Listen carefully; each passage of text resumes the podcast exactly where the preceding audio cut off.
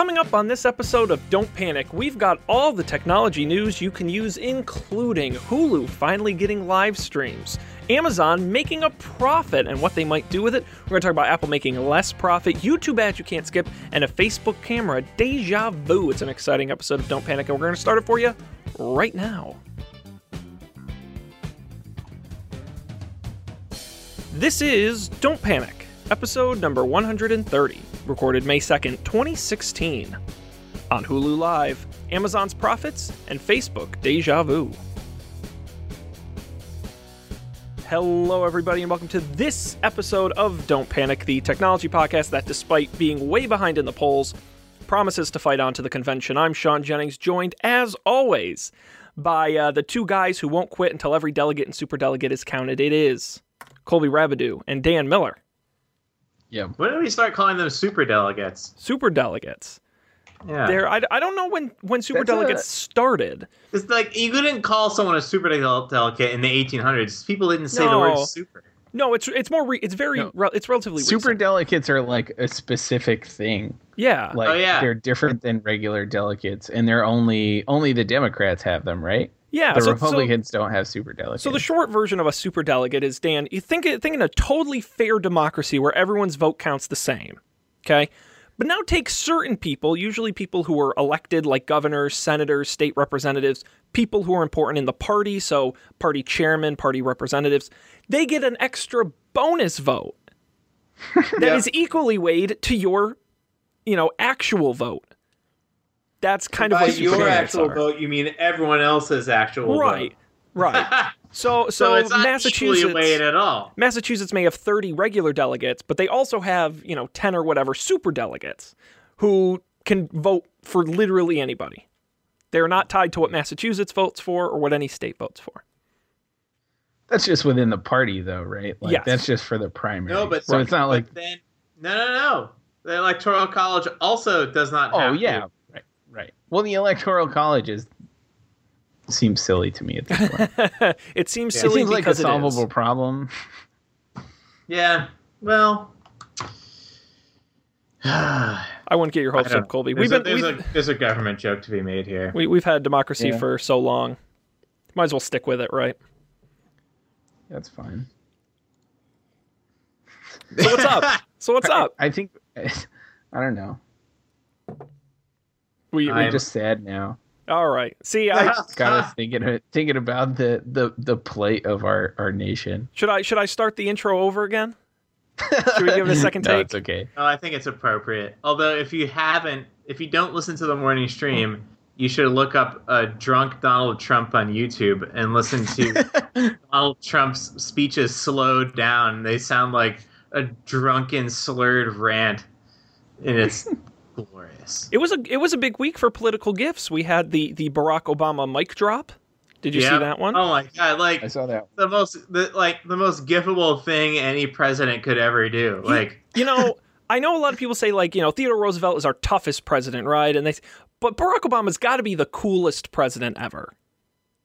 Yeah. I don't know. Maybe I feel like it used to be like people thought Bill Clinton was kind of cool, but no, he was like faux cool. Like he was like he just like kind of played the saxophone. Teddy Roosevelt would give Barack Obama a run for his money. Teddy Roosevelt would give Barack Obama for his money. What I like about a completely different vector. What I like about Barack Obama bears sort of thing. Barack Obama, he's genuinely funny. Like if he went and did stand up, I'd probably go watch him. It's pretty good. I wonder though, like, was he funny before he became president, and then he or is he funny only once he became president? And he had a team of writers like SNL. No, and I think he needs help with the jokes, but I just think his delivery and the way he goes about and his personality is very funny. That is true. You'd think that politicians would be very good at delivering jokes once written, right? Mm-hmm. Because they're basically trained from birth to be able to come across however they want to.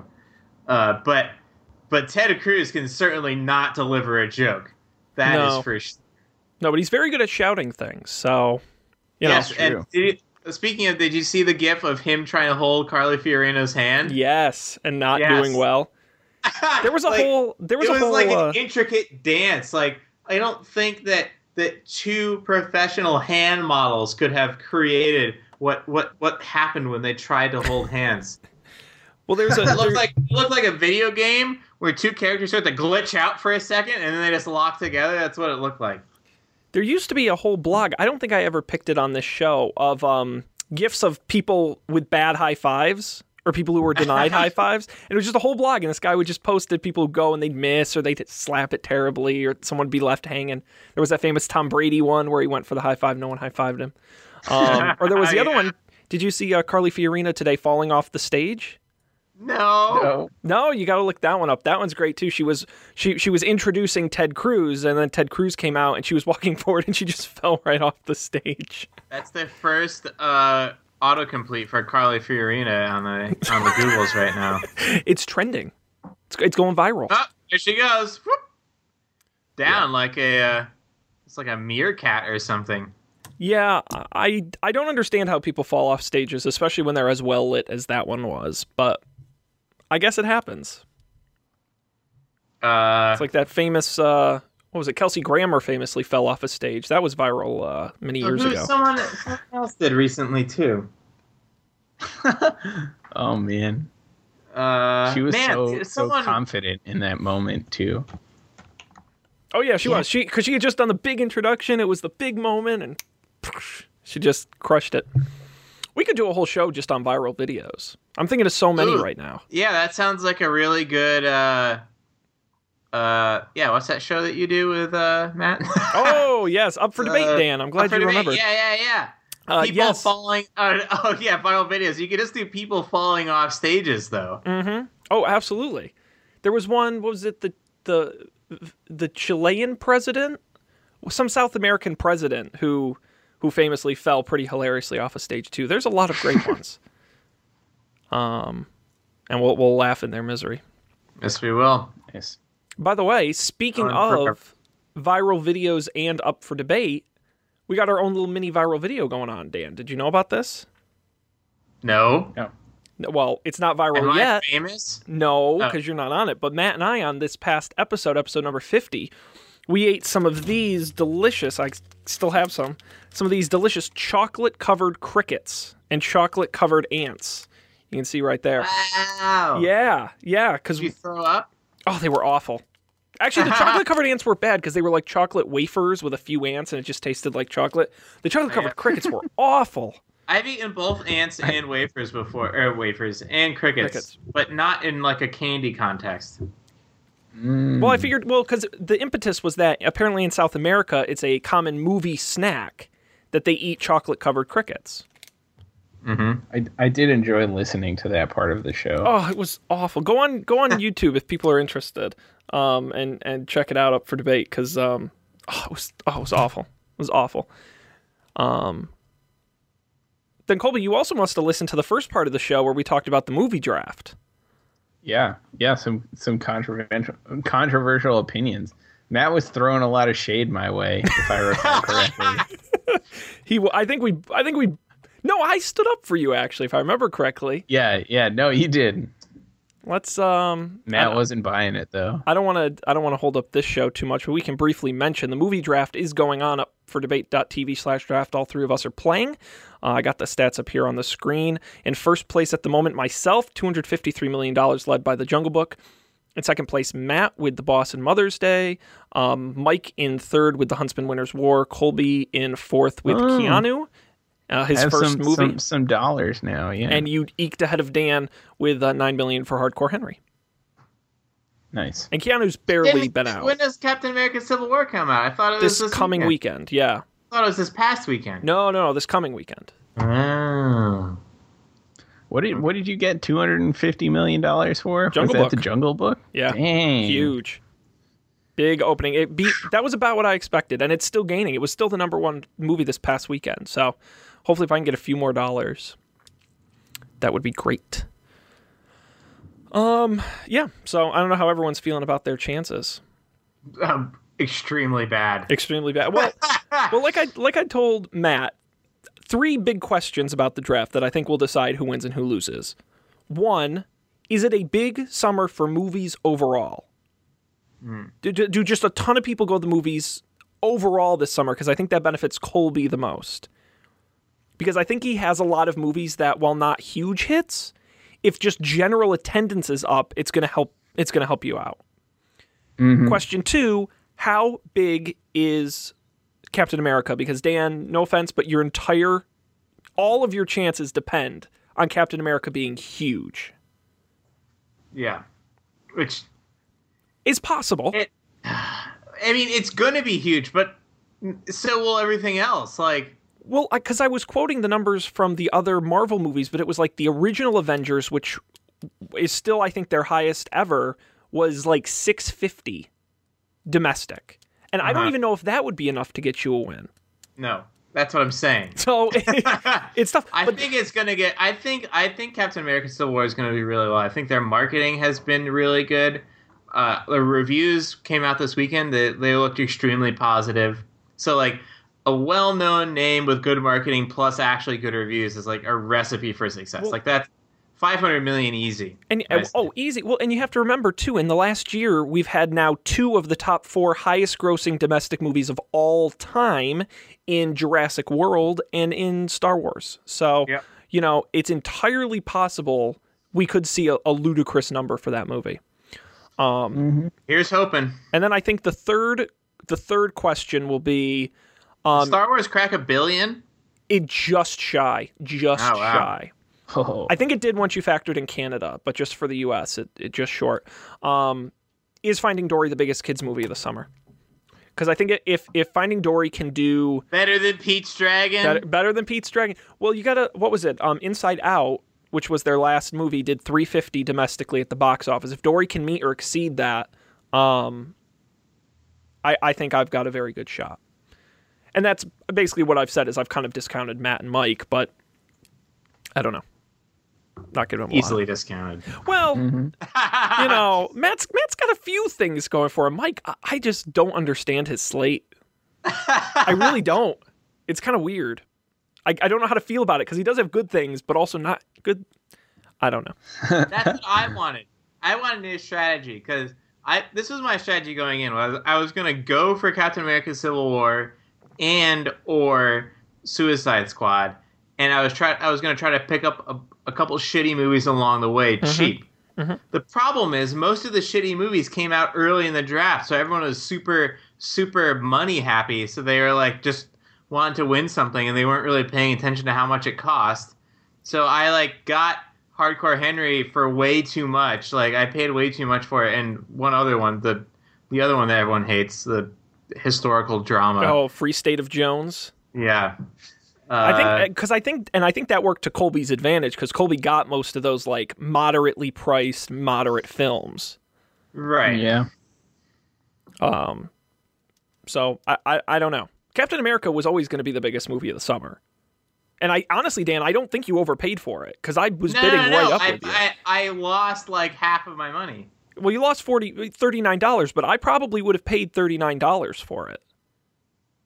To be honest with you, I mean, I was bidding up $37, $38 with you. The problem was, then I had just $49 left for the last two movies, and Colby had $50 or whatever. That's to get what it is. Suicide Squad, and you get stuck. Well, we'll keep an eye on that as the summer goes on. Of course, upfordebate.tv/draft is where you can find it. I gotta make the trophy for that. I keep forgetting. Anything else in random discussion topics, gentlemen? No. What's the trophy? What's I have in my mind what I want it to be. I don't want to spoil it, but it is going to be like a legitimate physical. Like I got to go to like Michael's and Home Depot and get shit to make it. Like handcrafted. Oh, it's handcrafted, and it will be mailed to you. Amazing. And you can keep it for the entire year until we crown a new winner next year, and then you get your name put on the trophy. So it's like it has everyone's name on it. Yeah, it's a league trophy. It's kind of like it's the Stanley Cup of our crappy little summer league. Understood. Yeah, so that'll be fun. You know, for news this week, guys, we're gonna try something different. Because as I was setting up for the show, I got a Skype update, and I don't know if this has happened to you guys yet. But there was a little widget in Skype for bots. Remember how Skype was all talking about, Microsoft talking about bots? Yeah, I remember Microsoft was, yeah. So in the little, I don't know how it looks on a Mac, in the side panel where it lists like your contacts and stuff, there's a little home icon and a phone dialer icon and a plus icon. And the last one at the end is a little picture of a robot. I don't know. Maybe you haven't updated. I checked before. Maybe they haven't done it on for Mac. I don't know. Yet. But it's only got a few bots in it. So one is Caption Bot, where you can send it an image and it'll try and describe it back to you what's in the image. They've got one for Bing Music, so you can search for music using the bot or search for Bing News using the bot. But there is a bot that I am excited to try, and it's called Summarize. And you send the bot a link to a news story, and it automatically summarizes it for you. Into like 2 or 3 paragraphs. So I took all the stories in the rundown today and plugged it into the Summarize bot, and we're gonna let it. We're gonna let it read. I'll read it, but I'll let it try and summarize these news stories. Sound fair? Nice. And who knows? Maybe it'll do a better job than I normally do, and we'll just replace me with a robot. It was only a matter of time. Elon Musk was right. I mean, you know, I will be replaced. Is there a particular story you guys want to start with? Or throw me for a loop and talk about something that's not in the list? No. Yes. Unskippable ads. I'm confused about this. Ads. I just watched a YouTube video of the unskippable ads right before I came on the podcast tonight. How is this new? Well, Dan, let me tell you. According to SummarizeBot, today YouTube announced... that beginning next month, it'll offer 6-second bumper ads that are designed to be a better companion to shorter video clips that millions of YouTube users are watching on smartphones. Quote, we like to think of bumper ads as little haikus of video ads, and we're excited to see what the creative community will do with them, said YouTube's Zach Lupe in a blog post. YouTube's new bumpers don't replace other ad formats. It's just being added as another choice. Lupai says YouTube will keep expanding its advertising options so that they're always, quote, uniquely adapted to the way people watch video now and in the future. So, Dan, the difference is that for you won't see any ads on traditionally shorter videos. So if a video is like 30 seconds or even 60 seconds sometimes, you won't see ads. You will now. Those 6-second ads are designed for shorter video. Because you can't really show a 30-second ad for a 30-second video. So maybe that's because it's already happening that I saw it. Maybe. Was it a 6-second... Like, you see those stupid Geico ads? Like, hey, this is Geico, and because we love you so much, we're going to fast forward to the end of the commercial. And they just have, like, a bear, like, hugging a human, and then the commercial's over. No, you didn't fast forward me to the end of the commercial. You left the whole 6-second commercial play and wouldn't let me skip it. Don't try to, like... Yeah, try and be clever about it. Yeah, yeah. No. That's just a regular ad that Geico chose to make 6 seconds. But I couldn't skip it. So what's the difference between new unskippable ads? Will they be longer? No, the unskippable ads will be 6-second, the bumper ads, because they're not out yet. It says they announced that beginning next month it'll offer the ads. So that is a really fair question. Let me see if... Because they have done in early tests, so maybe you were seeing them.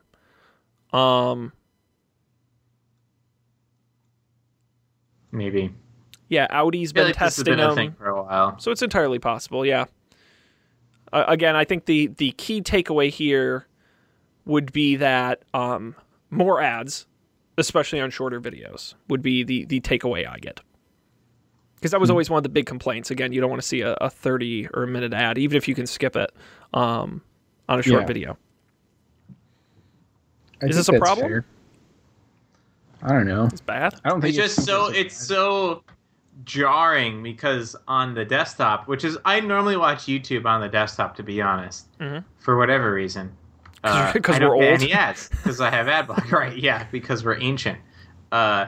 And then, like, when I watch it on the phone or on the Apple TV, the ads are so annoying. It's unbearable. They don't seem especially targeted.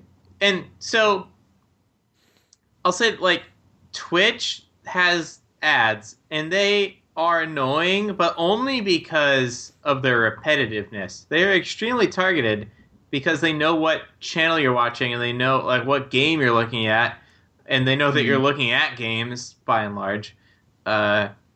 I don't mind watching those when I do watch Twitch, which happens about like once every couple of weeks. I'm like, oh, okay, interesting, a new motherboard or whatever, some other thing. The YouTube ads, like Geico, I don't give a shit about Geico. I don't have a car. Like, I don't need any of this. Some like Dove shampoo commercial. I've gotten a bunch of weird stuff. It's just bad. Yeah, I don't like YouTube ads. Yeah, well, it's odd, too, because YouTube ads feed out of their AdSense network. It should have access to all the same demographic information as any Google ad. Yeah. So Bill, do you experience this? You know, I'm trying to think. I honestly don't watch a lot of YouTube. I really don't. And most of the YouTube I watch is, like, not popular mainstream videos that would have ads. It's usually some random thing someone sent to me or I saw on Twitter. But as far as I can tell, I think the ads are as relevant as TV ads, you know, mass market products that they would kind of blanket out. They don't take advantage of the fact that it is more targeted. Right, so that's my suspicion. Are you usually logged in to YouTube, Dan, to a YouTube account? Well, usually I have ad block on, so I don't see anything. I think I'm logged into my Apple TV, or at least I am as of now. I might be logged in on my phone. Let me see. Because that might be... I don't know if that makes a difference. Because it's actually really funny because I'm on my computer, and I do watch a healthy amount of YouTube on my PC. I'm logged into, at any given moment, 3 or 4 different YouTube accounts because of all these shows. And it's funny because I'll go to the recommendations for each of those channels. I can tell which videos I've been watching on which channels by mistake because they are more targeted. And it's funny because I can... There was at one point where there was like trumpet jazz videos, and I think, Dan, at one point you might have, this was a while back, you might have been signed in. And I was like, I don't think I did that. That wasn't me. Interesting. That was probably me. That wasn't me. I was watching the funny, fail compilations. That was not me. But yeah, hey, I've got no problem with that. Six seconds I think is a fair amount of time. As long as they don't overdo it. I think that's okay. Yeah, I don't know. Seems reasonable. So are ads on YouTube, like, you have to enable them, like, all the time? As a user or as a content creator? As a, like, content creator. Like, someone who publishes to YouTube. Yeah, there's all kinds of weird rules. So, yes, you do. But then there's weird things where it's like... If you use a song that, like, Warner Music owns, you know how sometimes they don't take you down, they just put the little flag? Warner can actually then put ads on your video for that song, and you don't see a dime. YouTube also today changed their rules. This was a story I didn't make in the rundown, that content creators right now, or at least under the old rules, if your video got taken down because of a complaint, you would lose the ad revenue you had made off the video while it was published. Even if the video got reinstated. Oh. Big problem. So they changed the rules in that YouTube holds on to the money. And if your video is reinstated because you passed the copyright test, you get the money back, which was a big change for content creators. So yeah, the ad system's really quite wacky on YouTube. I should see about enabling ads for this show. We'd be so rich. Oh man, what a sucker I've been. Think of all the money we could have been raking in with our 19 subscribers. I don't even know if we could get ads. We're so small. Well, they wouldn't let you? Maybe not. I don't know. Let's channel. Let's try it. Monetization enable on the Don't Panic account. Right. Enable my account. Man, if only it was this easy for Twitter. You just there's so much fine print. Monetization enable button. Yeah, but then, there's a lot of fine print here. Uh-oh. I have read and agreed. No, I haven't read it. I accept. I accept it on behalf of all of us, guys. Don't worry about it. It's legit. All right. We want overlay in video ads. We want skippable video ads. Okay. Monetize. Do we just do skippable video ads? Cause yeah, we don't have the option for non-skippable video ads. But I think we get paid either way. So cool. All right. Look forward to that, three viewers. It's going to be like our Amazon affiliates account. We'll be so rich. Somehow not paying off. All right. Well, while YouTube figures out how to put ads on something no one watches, we will continue on to another story. Guys, what looks good to you? Grab Colby Dog. Oh, I got to create an AdSense account? Oh, fuck that. Should we talk about earnings? We can do earnings. Sure. You want the good news or the bad news first? Start with the bad news. Oh, a bad news first kind of guy. Okay, that's fair. For more, let's go to the Summarize bot. Apple posted a year-over-year decline in revenue today, the first time the company's failed to grow its business in 13 years. It brought in $50.6 billion in revenue for the second quarter of 2016 and $10.5 billion in pure profit. Apple isn't doing badly. It's still one of the most valuable and profitable companies in the world. In India, iPhone sales were up over 50% compared with 2015, but it hasn't found a new blockbuster product to pick up the slack as iPhone sales have slowed in many parts of the globe. Apple's revenue declined around the globe, including in China, which had been the major engine for growth of the company over the last year and a half. Put a little star next to that. We'll come back to that. One down quarter after 13 years is obviously nothing to get in a panic about, although it's anyone's guess if the stock market will agree. Spoiler alert, it didn't. Their stock took quite a hit. The longest sustained decline in the stock since like 1993. Wow. Not great.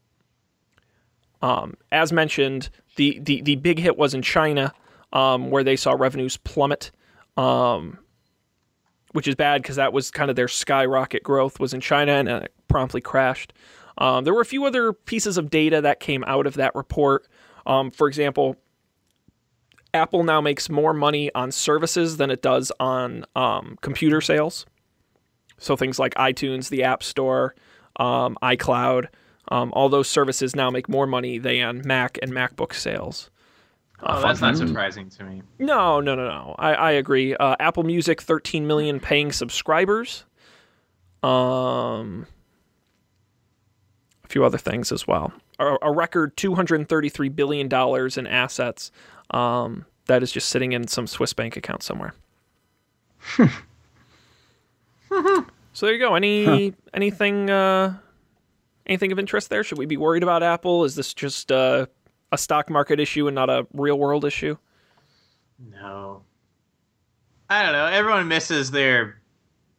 And this wasn't Apple's expectations, right? Was it analyst expectations, or was it what Apple predicted in the previous thing? That's a good question. I haven't specifically seen... I believe it's down compared to expectations. It wasn't like a giant miss. Right. But it was below expectations. I remember hearing that their expectations were pretty negative. Yeah. But this was worse than their expectations. Yeah. Yeah, people knew it was coming. I mean, last quarter, Q4 2015, they were down as well. It wasn't great. And they're projecting another revenue decline next quarter, slightly worse than this past quarter. So that's part of the reason, too, the stock took a hit was that it's not going to get significantly better in the short term. Right.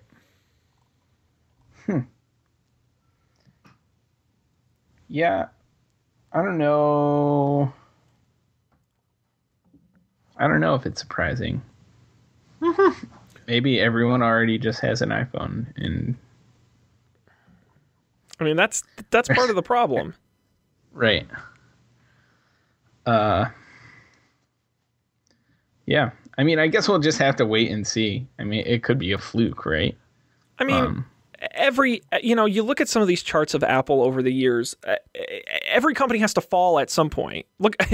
Enron being a great example of a company who just went up and up and up and up and up and up. They'll never crash. As a person who had to have a whole 2-hour meeting about SOX compliance issues today, I don't want to hear any more about Enron. That's right. I want to sue all those people for the lost productivity. Oh, Dan, the beauty of being a publicly traded company. What? So this is slightly off topic, but what is SOX compliance? Like, okay. I understand the thing that companies have to do when they go public, because I know that HubSpot did that but I don't understand what it is. I can answer this question if you want me to. All right, yeah, so what Enron did was they disguised how the company was making. They basically lied about how the company was making money, so it looked like they were making more money than they actually were. So what the Sarbanes-Oxley bill does is provide regulations that state how you must report your earnings and how you have to, what process you have to go through to change how you report your earnings. It turns out that software companies change how they report their earnings constantly. We're not a paper-based company. Anytime you change any part of the code that interacts with data that is financially material, which is a whole other topic, you need to go through Sarbanes-Oxley process, which has segregation of duties. So you have to have two people who don't work together agree that this is a good idea. One person's from management, the other is not in management, but they need to kind of know what's going on. So you have to if you're a person making a change, at least at Etsy, how this works. So you have to okay, cool, I am told that this file is under SOX compliance because there was a test failure. Now I have to go find an engineering approver who's not on my team. Now I have to go find, but I have to explain what's going on, or they just rubber stamp it. But anyways, we're getting too deep into the weeds. And I have to find a business approver, which is even stranger. What is it that their job is? It's a lot of work. And it doesn't, gotcha. And it's constantly evolving. So then there's this whole industry of auditors. Oh, yes. Basically, their whole existence is owed to this bill, and companies have to pay them to come to their company and tell them what they need to change. So it as far as I can tell, the work never ends. It's just you're always getting closer to the ideal of SOX compliance. Yeah. We have a whole section of our building that's about 25 cubes that are just for auditors. Nobody sits there regularly. It's only for when the auditors come in. Yep. And they're always there. In our new building, we have a room devoted to auditors. Yeah. SOX is crazy. Wow. And by the way, I'll slip in a mini pick. I may have picked it on the show before. The Smartest Guys in the Room, one of my favorite books of all time about the rise and fall of Enron. Really, really interesting. You will be shocked at the things they almost got away with, and now why Dan's life is miserable. There's a really good documentary. Yes, based on the book. On Netflix about it too. Oh, yep. Okay, yeah. I also quite enjoyed that. I put a nice picture of Senators Sarbanes and Oxley in the Don't Panic chat if you want to see. They're shit-eating grins. Forever loved. They're two guys that just look like they know what they're doing. Yep. Yeah, so, I don't know. Once again, we become a financial analyst show when we have no business being so. But, yeah, I mean, this Apple thing, it's... everything's fine. Everything's fine. If I'm Tim Cook, maybe this is a good way to phrase it. If you were Tim Cook, what are you excited about? What are you worried about? If I'm Tim Cook, I'm not worried about iPhone sales. That does not bother me, the fact that iPhone sales are down, because it is a cyclical product. It is something people replace every year or every 2 years. You're going to keep selling iPhones. If I'm Tim Cook, what I'm worried about is new products. They're not selling a lot of iPads. They're not selling yes. Oh, I have a question when you finish. Okay. I'm almost done, maybe I promise. A clarification. Almost done. Yeah. They're not selling a healthy amount of Apple Watches. They're selling them, but not a healthy amount. And they're slow on new stuff, and I think that's something he's got to be concerned about. What's your information? So I was just looking at this and realize that this was not a... So it wasn't that Apple lost money. No. And it wasn't that Apple didn't make money. It's simply that the amount of money they made is their growth decreased. Yes. So, oh, don't tell me this is on my end. More money than they made last time, right? Oh, that was Dan, I think. No? That was weird. I think everyone's catching up. I restarted my router before the show. I was smart this week. Oh, wow. But does that actually help you? Unplug and plug back in, and yes, believe it or not, it does. I don't know what the problem is. Sad. It does fix it. But yes, Colby, that is exactly right. Apple is not in bad shape. It is like it is something that, you know, it's when your tree starts growing a foot a year, and then one year it only grows 6 inches. You know, right. After growing like a record, like the tallest tree ever of all time. You know, it's really put things in perspective. I just wanted to like talk about that out loud, because I just sort of like glossed over this bar graph here, and I was like, oh, these numbers are bad, and like, I understand it's like a sign of, I don't know, like slowing down, but it's not like it's not objective immediately bad. Right. The stock market is skittish, right? So they don't need a lot to freak out. And when Apple announces a new product, their stock goes down. I mean, it's not, it's like I said, the big concern is China, where that was their growth engine and they're taking a hit there, and that their non-iPhone business is slowing. iPad is declining. Other products, of which the Apple Watch is one of them, they don't break it out separately, was their worst performing piece of their business in the quarter. So they've got to work on that. But they've got $223 billion. They could buy Microsoft, Twitter, Facebook. They could buy, they're going to be fine. Yeah. Right. And it might be a good time to buy their stock because it's down. We give financial advice on this show for sure. We need that long scrolling disclaimer. That can be our next podcast. Well, talk like finance. Only if we can do it Mad Money style with the sound effects, and I get to throw things. You gotta go out there and buy. All right. Just gotta be careful. You might get taken hostage like George Clooney. Exactly. Be careful. You're pimping Matt's movie.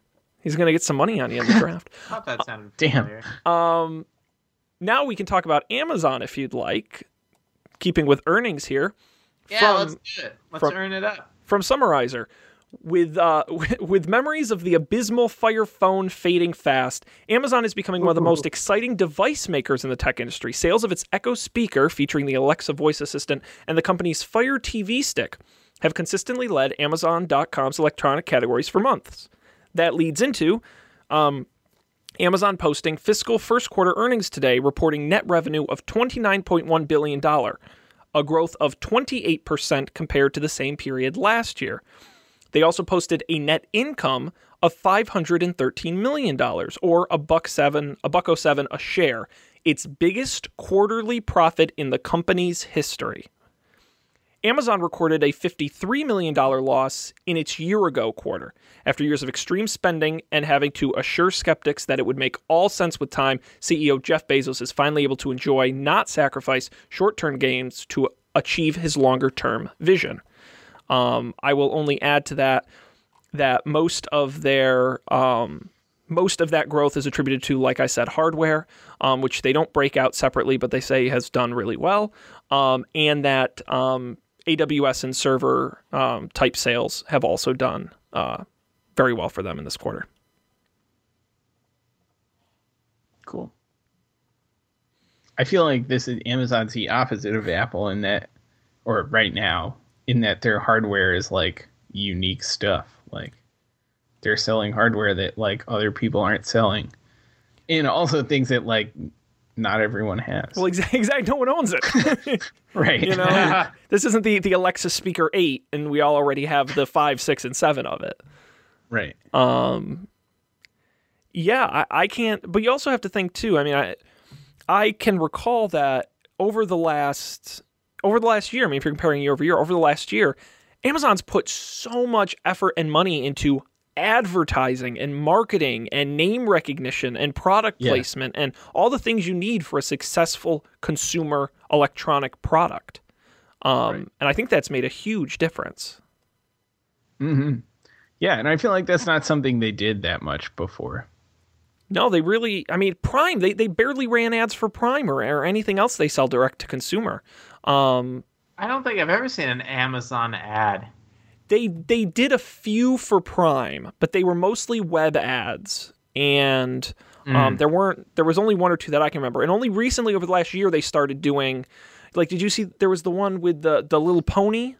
You guys don't watch that much TV. The one with a miniature pony in it, and there was the one with the dog in it.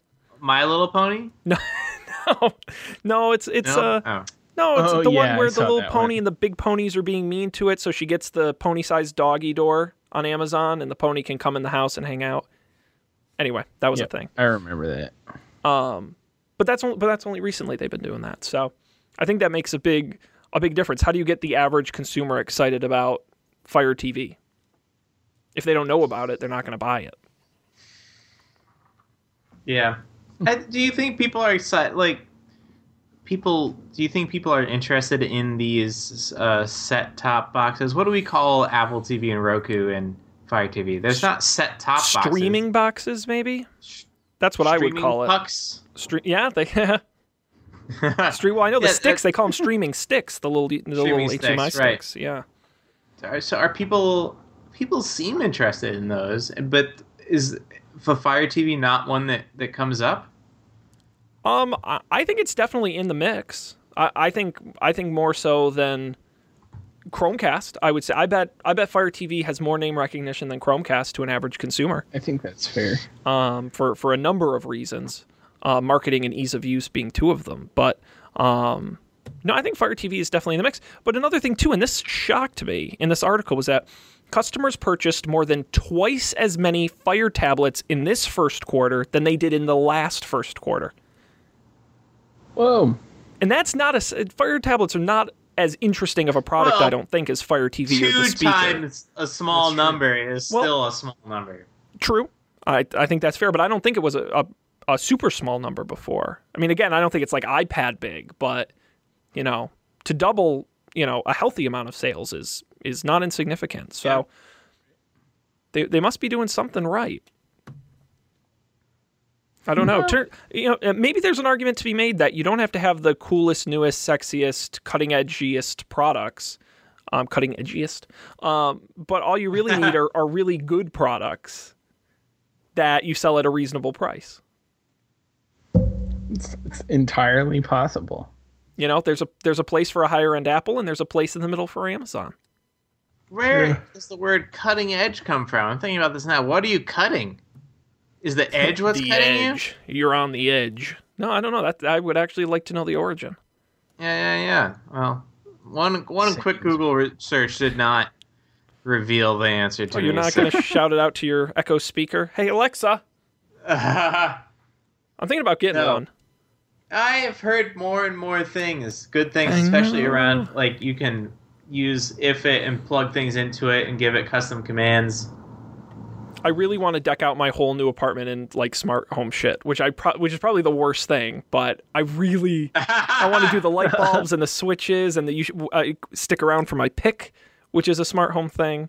Did you ever get that Thington thing working? I finally got my invite this weekend. I think that's what it was called. Which thing? Thington. I thought Colby picked it. It was an app that, like, does stuff with your smart home stuff. I don't... Thington? Right, maybe Thington. Could be someone else. That's fine. Like Thington? Yeah, like Thington.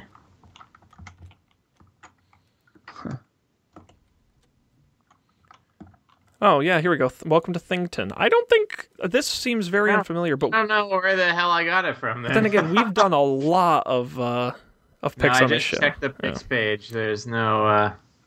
This is kind of cool, though. Yeah, so it's like... I only have, like, a Nest camera and smoke detector, so it's not that useful, but it gives you, like, a social timeline of things that have happened. Mm-hmm. Including it can connect to weather stations near your house, so you can get like this feed, and you can control everything from one screens, so I can only do one thing, which is the cameras. But if you had a bunch of these things, you could like aggregate all of your different kinds of smart light bulbs and your Nest stuff and all of that onto one screen and navigate through and control everything. Neat. That is cool. They have a desktop. You can set rules, apparently. So like an if it for stuff. Sounds exciting. Yeah. I haven't really looked into it at all. I thought Colby had recommended it, which is why I brought it up. Oh, I've never seen it before. No, we'll have to check it out. Picks today. Yeah, yeah. There'll be even more picks soon. I know the fun never stops. We've got time to touch on one more story quickly. If we can do Hulu Live or the Facebook Camera app, which is let's do the Facebook Camera app. That's something I don't know about. All right. And now, Sean, in the rundown, you put the title as Facebook Camera App Deja Vu, and I thought that was the name of the app. That's actually not a terrible name for an app, and I bet there is one called Deja Vu. No. Probably. No, that was because Facebook has had a camera app before, but let's talk about this one. The summary. A team of Facebook engineers in London are reportedly working on a standalone camera app with a big live streaming component, according to a report today in the Wall Street Journal. The app would open straight into the camera, as Snapchat does, to foster immediate capturing and posting of photos and videos, as well as letting users stream via Facebook Live. The app is just a prototype, and the experimental effort may never see a finished public release, the report adds. With billions of smartphones in the world and near ubiquitous high-speed data connections, Facebook sees a huge opportunity to get its 1.6 billion users sharing more than ever before. A camera app may help the company do that and better compete with Snapchat at the same time. I've seen a couple really cool, what am I trying to say? The Facebook Live video stuff I've found pretty compelling. And maybe it's just because I don't understand Snapchat, so this is like Snapchat for old people or Periscope for old people, I guess. Mm-hmm. But when businesses use it or even friends use it, It's been pretty cool, especially because unlike Periscope, as far as I know, you can watch old live things as if there is video. Like, that's what I want because I'm not online. I'm not on Facebook most of the day, so I miss almost all of them always. I'm still swearing about the Snapchat thing. Part of the problem I have is that, and I don't know if this happened to you guys, where you're. App, your Facebook app updated to be more video centric. Yeah, I never got that update. Oh, so I don't. I must be in like a holdout A/B test. Maybe so. In your bottom row of icons, where it says news feed requests, Messenger should now say video. That was their big change. Let's see, I can't figure out how to find video. I'm gonna go get. Nope, I don't have video down there. I can't, even if I want to watch live video, I can't figure out how.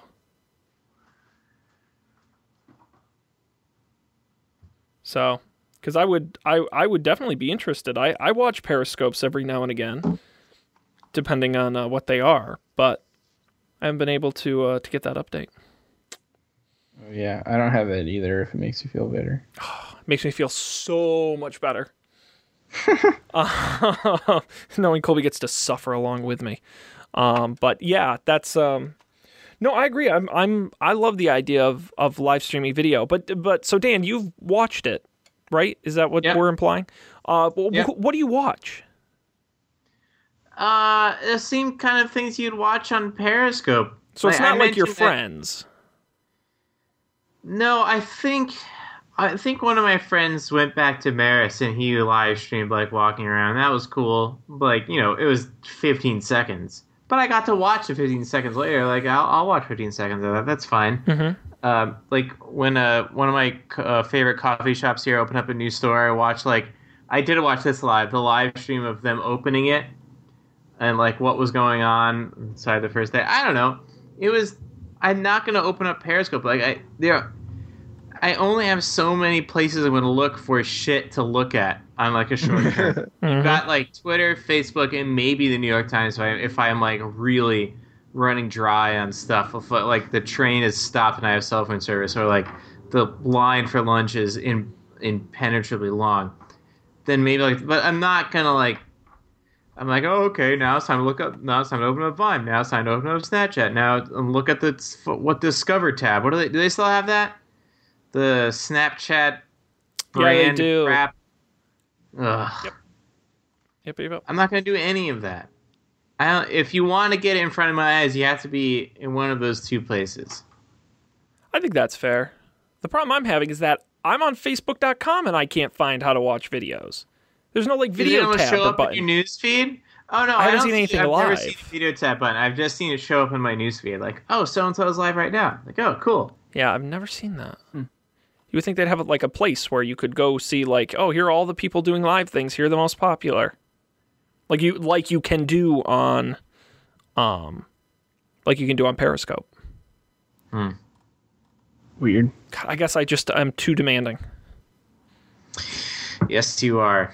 Damn it! You demand too much. Man. Take it back. God, I hate Facebook so much. Their website's just so confusing. It is pretty confusing. It's pretty dense. I don't know. I guess after a while it just gets kind of overwhelming. Okay. We're out of time for news, sadly. Whew. Bummer. I know. We did it. Don't you hate when that happens? But the good news is we do have time for picks. Each week on the show, when we can come up with one, we show up with some things we want to share with the world, sometimes tech-related, sometimes not. But either way, we're going to talk about them. I will volunteer to go first because I'm first in the list. And I'm going to talk about a pre-release Kickstarter-style startup hardware item. Now, wow. I know. That was a lot of words. It was, and I probably could have come up with a few more buzzwords if I needed to. Part of the problem is do you guys remember the last time I picked one of these? No. Tell us about that, Sean. It was Coin. Remember Coin? Yeah. Did not work. Not a wise investment. See, I wouldn't have gotten Coin, not because I didn't want Coin, but that I would be too terrified of being embarrassed in a public setting. God, you guys are the worst. It's the same reason I don't use Apple Pay. I handed it to a cashier twice. I technically use Apple Pay now, but what do you use it for? Well, when it's available, which is not a lot of places, I don't think. I don't know. When I know it's available. Which is like Panera. But only on the automated thing, or will you use it at the actual cash? No, it actually doesn't work at the automated thing. So if I don't go to the automated thing and go to the register. Gotcha. Now, did Coin see NFC coming? They must have, because it was already out in Europe. So they launched Coin 1 with Wait, I'm sorry. Did you say NFC? Right. Yeah. Whatever this thing is called, like what Apple Pay does. That's all. Yes. NFC and Android Pay and Samsung Pay are all exactly the same thing. Yes, they are. No. I'm sorry. I thought you were referencing EMV, which is the chip card. Oh yeah. No. NFC. Yes. So they released Coin 1 without it, and Coin 2, which I'm supposed to get for free, like a year ago, is supposed to have it built in. It sucks. Anyway, so I decided to pick another hardware startup item.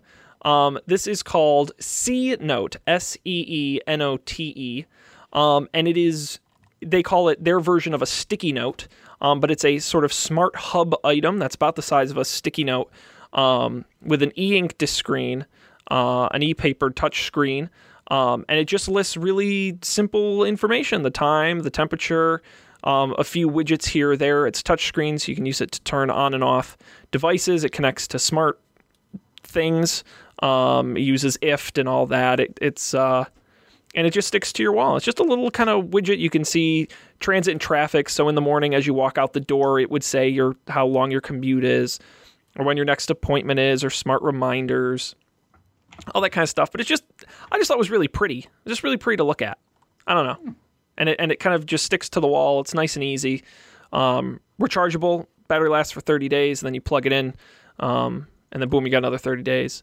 It's $99 if you get it in the pre-order. And you can stick it on your wall and get reminders and get notes and all sorts of things that it comes with. So so the thing I like about this, Sean, is that I want like literally everything to be e-ink. Yeah, it's great. I don't understand why not everything I own can be e-ink. Oh, like, it's so why perfect. Is my phone? I'm mad about it. Yeah, this is perfect for e-ink. Like something you glance at and it's just always there. Yeah. And the battery lasts for a month. Like again, why isn't everything e-ink? It makes me angry. I don't want to play games. I just want to check my email once in a while. I don't want to play games. So I've picked this before, but a friend at work made an open source hardware project where you can get like a two-way mirror and mount it on where your mirror would be, and you get an old Android tablet, and it like amplifies the thing through the glass so that it looks like futuristic style, just a digital screen on a mirror. And so you can put anything on that. You could get that today, Sean. I remember that. That was cool. Yeah. I put the link in the show notes again. Yeah, so C-Note, check it out. I may have pre-ordered one. I did. I pre-ordered one. I actually think it's kind of great. But I got plenty of time to cancel because they're not shipping until next spring. So you got a year away. So next fall. Yeah, so never. So Sean Jennings blowing money again on the internet. C-Note, Seenote, their website, getcnote.com. But you can also go to our website, don'tpanic.io, and the link will be there as well. Okay. Who's up next? Oh, yes, I forgot I have an anti-pick. Very, very briefly. At the top of the month, May 1st, Netflix put up a whole bunch of new movies. And about half of them were like really, really good movies, like all-time classic kind of The Truman Show. One of my favorite movies of all time was put up. But they also put up the other half was garbage, like really bad movies. And I particularly noticed The Core. I don't know if you've ever seen The Core with Aaron Eckhart and who's the woman in that? Who's the woman in The Core? Damn it, that's really going to bug me. Anyway, it is by far one of the worst movies I've... Hilary Swank, that's right. Aaron Eckhart and Hilary Swank in the movie where they have to go to the center of the core of the Earth and explode nuclear bombs to get the core of the Earth spinning again and save humanity. It's awful. So my anti-pick this week is... Because it was on Sci-Fi Channel the other day and I rewatched a little bit of it. Oh! The CGI effects are bad. Everything about it sucks. Don't watch The Core, now streaming on Netflix. That is my anti-pick. Amazing. Yeah, yes, it is.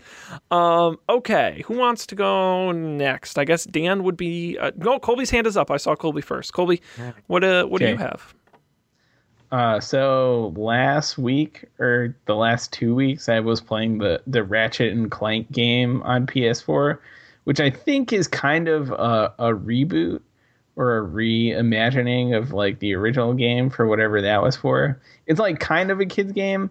It's like more involved than the Lego games are. But still like child friendly, but I really enjoyed it. It was actually kind of hard. It was fun. The story was fun. I beat it the other day. It got legitimately hard at a couple spots. Like, there were a couple of times where I had to turn the difficulty down from normal, so I couldn't handle it. Yeah, I don't know. So if you're looking for something to play until Uncharted 4 comes out, that's a pretty solid option, I think. That's this Tuesday, though, right? Yeah. I think so. It's soon. Mm-hmm. I think it might be later than that. I feel like it's in the two-digit May dates. I'm going to check right now. Uncharted 4, May 10th. So okay. Oh, okay. Good. Crisis averted. Very cool. Indeed. Ratchet & Clank, now available at a PlayStation near you. Dan, you've also got a game for us. Yeah, I've already kind of technically picked this game, but I hadn't... I played Hearthstone for from December through the beginning of February, maybe, and I kind of fell off. And Colby mentioned that he played recently, I think on the last episode, And then the new expansion came out, so I was like, all right, let's play. So you sign in, you get 3 free expansion packs. You just have to win a couple of games to get 5 more. And they also just start you with a couple really good cards. And another really cool optimization they've made is in the old. So the cards are great. It's like this weird Lovecraftian Cthulhu-esque thing with these weird monsters that corrupt everything, and there's some really crazy mechanics. But a cool optimization is, unlike before where you could either play the basic provided decks or make your own from scratch, there's a third option where they'll give you a template. So they'll say, here's a good deck, and you probably don't have all the cards for this. But we'll help you replace the cards you don't have with other cards you do have. So you can say, I want to play like an aggressive hunter deck. So like, okay, cool. Here's an aggressive hunter template. You're missing 10 cards. So let's go through and pick 10 cards to replace them. And it's much easier to like have a good deck. And it also like inspires you like, oh, I didn't realize you could play this game that way. So I'm back into the Hearthstone thing. I played it like most of Saturday. It was a good time. Warlock is turning out to be a lot of fun. If you're playing now, I've been a big fan of Warlock. It's replaced my Rogue. It's my favorite. Interesting. Right, so, like you said, I've been playing Hearthstone more, but I'm still frustrated that I'm not like. I'm not only am I not rewarded for playing the same archetype all the time, but I'm like actively punished for playing the same archetype all the time. It's very frustrating. Like yeah. I get the least when I get packs, I get the least cards for the one that I want, and I get all these other cards that I never fucking use.